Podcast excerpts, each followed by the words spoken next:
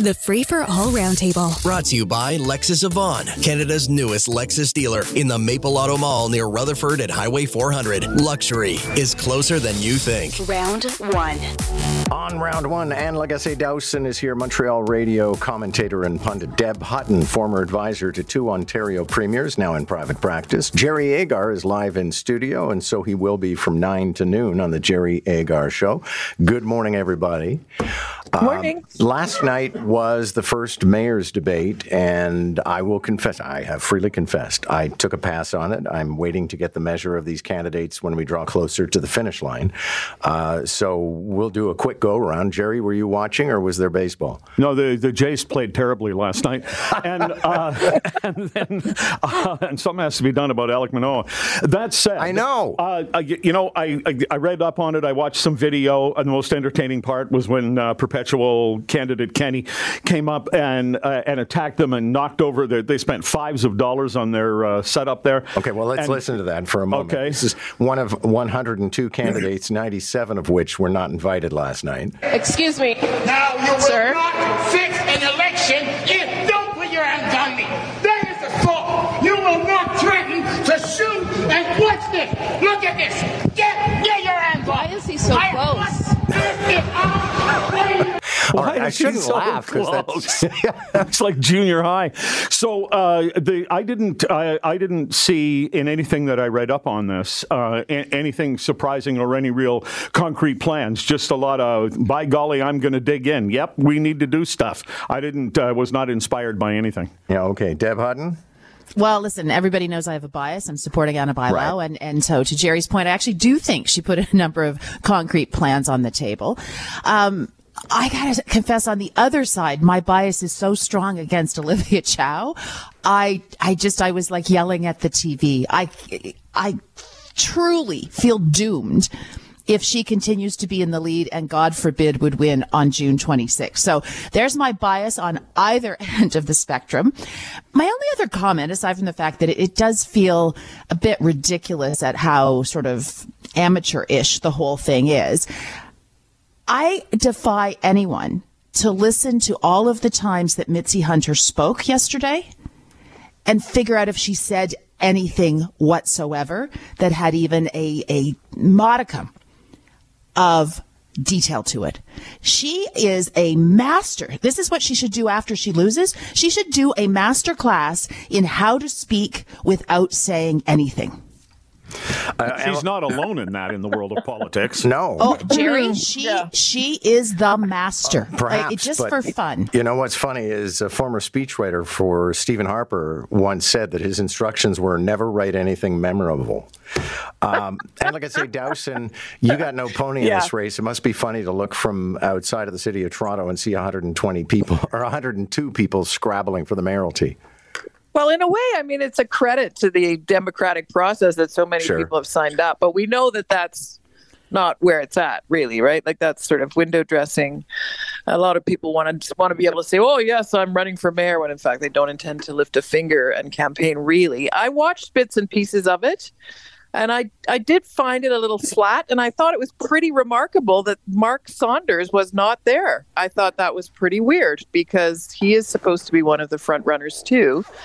And I thought, well, that's an interesting omission on his part. Like, his people, some of whom are very well connected to very powerful people in the province, decided that wasn't a worthy venue for him. So I thought that was pretty telling. I do agree that it did tend to be pretty general, pretty unfocused, but it's still early days. So I guess we'll wait and see.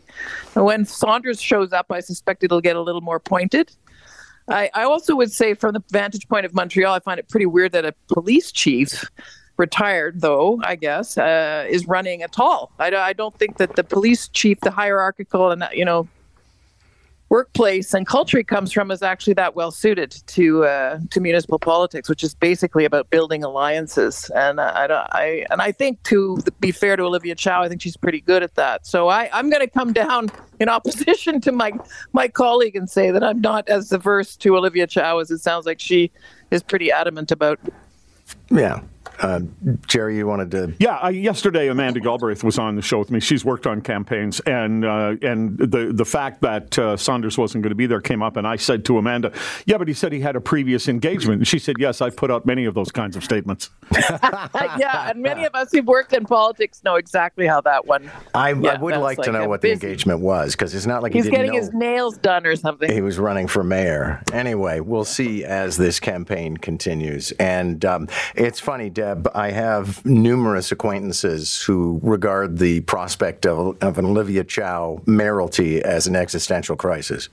Yeah, I mean, you said that yesterday. 100%. 100%. She's already put out $400 million in new taxes, and we have 6 weeks to go. She put out $400 million in new taxes in order to do what will be billions of dollars worth of spending.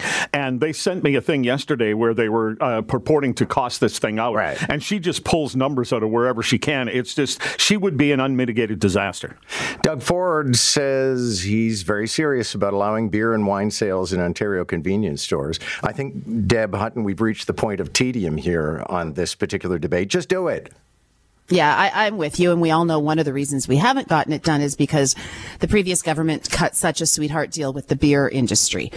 My only thing on this is you don't do incremental add-ons to our current structure, because if you put beer and wine in corner stores, you're actually going to do damage to the LCBO model. So I say open it wide up, get out of the business of booze, regulate it, and let me buy whatever it is I want to buy, wherever I want to buy it. And add this to the list of things that somebody from Montreal can laugh about. I mean, you and I have been buying beer. Yeah. Frankly, I've been buying beer at the corner store since before I was of age to drink. I'm afraid many of us would be in that same category here in Quebec, right? But so every single day, what we call a dépanneur has a wide selection of beer and some wine. The wine is very plonkish and basically undrinkable. The good wine still is being sold in provincially owned stores called the SAQ, the Société des Alcools. So yeah. There's got to be some kind of model in place, I guess, to figure out how to deal with that, because the good stuff should be available to people more easily, probably. But yeah, it's not a big deal. I find this kind of funny. It's like a hangover from the Order of the Daughters of the Empire or something in Ontario. This kind of attitude toward booze. Well, that's the thing, Jerry. It's just, there's something, it's kind of like the debate over Sunday shopping. It's like, why is this taking so long? Well, and drinking in the parks. Like, yeah. Only politicians can take years to decide something ordinary people can decide in an afternoon. I mean, basically, are we going to have drinking in parks, yes or no? Okay, if vote yes, then does each councillor get to choose whether it includes the parks in their ward, yes or no? Okay, we're done. What's the next item? No, it's forever. And especially when it comes to alcohol laws, I mean, it's worse than the daughters of whatever it was you said, Anne. I think the first white people that started coming over here, other than the explorers, were Puritans, and we haven't recovered from that in North America. All right. Well, certainly we used to have dry wards in Toronto. The Junction. High Park. High Park was a dry ward. The Junction was dry up until I think about 15 years ago or so. I want dry wards, like my favorite dry ward in the United States, the one where they make Jack Daniels. All right. Doug Ford set to liberate Mississauga. He'll set it free. If it comes back, then I guess we'll have to make up our minds what to do about it.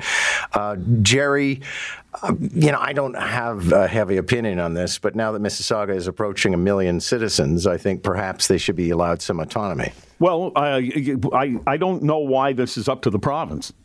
Well, because all municipalities are I think that's a wards problem. Of the province. It's like everybody has to go. Little Orphan Annie. Yeah, one of the best things John Tory ever said. I shouldn't have to go in short pants to Queen's Park in order to get stuff done. And I'm sure Bonnie Crombie feels the same way. She has to go in a cute little girl skirt or something in order to, and plead for something for her town. I think this is something that communities should decide for themselves. Okay, Deb Hutton, is there something going on behind the scenes that we don't quite wrap our heads around? I mean, is some of this perhaps about Doug Ford versus Bonnie Crombie? You know, I really don't think so. I think it's about less government, and we all know that the premier is big on that. Look, this is a divorce that is long overdue. It has to happen. Just like every divorce, it's going to be messy. It's going to be ugly. There will be a massive fight over money, but it has to happen, and in the end, it will be better. I do not believe we should have more than the 3 levels of government in any individual's life whatsoever, and that means getting rid of 2-tiered municipalities, and it means getting rid of school boards. Outdated tech is wasting a lot of businesses' valuable time.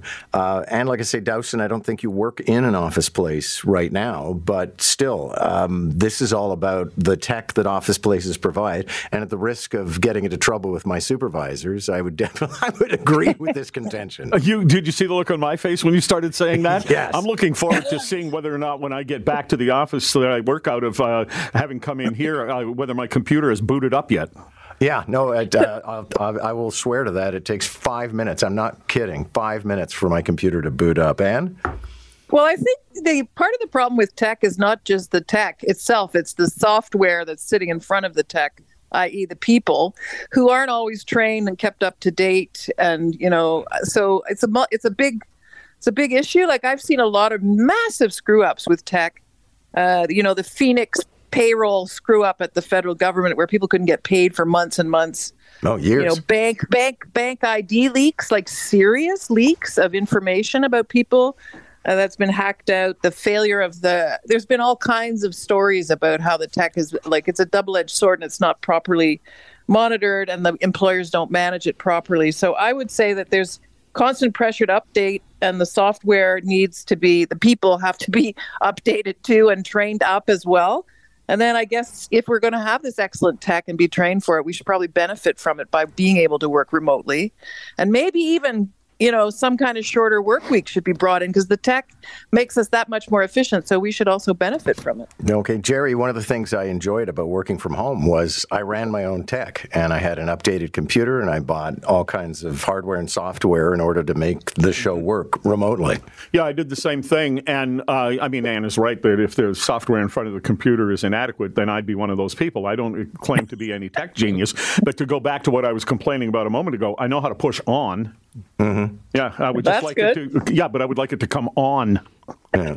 All right, well, I'll take the meeting at 9:01 because you're going to be on the air. Yeah, you take the hit. Okay. Deb Hutton, are you encouraged by the fact that Martha Stewart is posing in a bathing suit at the age of 81 on the cover of Sports Illustrated? I think it's amazing. I really, really do. And listen, I'm sure there's a ton of airbrushing and all those other filters, but man, 81? She looks spectacular. I was not one of these people that sort of dissed Martha after she went to jail. I hung in. And other than I'm not real happy with her association with Snoop Dogg and think it's a bit weird, I say go Martha. Okay. Women used to hate the front cover of that magazine. Now all of a sudden, what, she's making it like socially acceptable or something? Well, let's face it. She's 81, Jerry. Yeah. She's 81. Yeah, so that's my point is that, okay, so it is a bit of a joke, let's face it, Sports Illustrated with all the babes in bathing suits.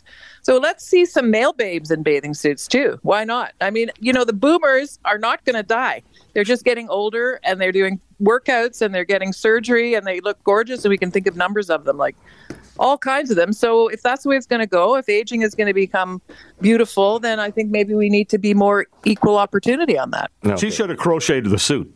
There you go. And let's admit it, nobody ever watched Baywatch for David Hasselhoff. Catch the Roundtable, Round 1 at 7:45, Round 2 at 8:45. Weekday mornings on More in the Morning. News Talk 1010, Toronto.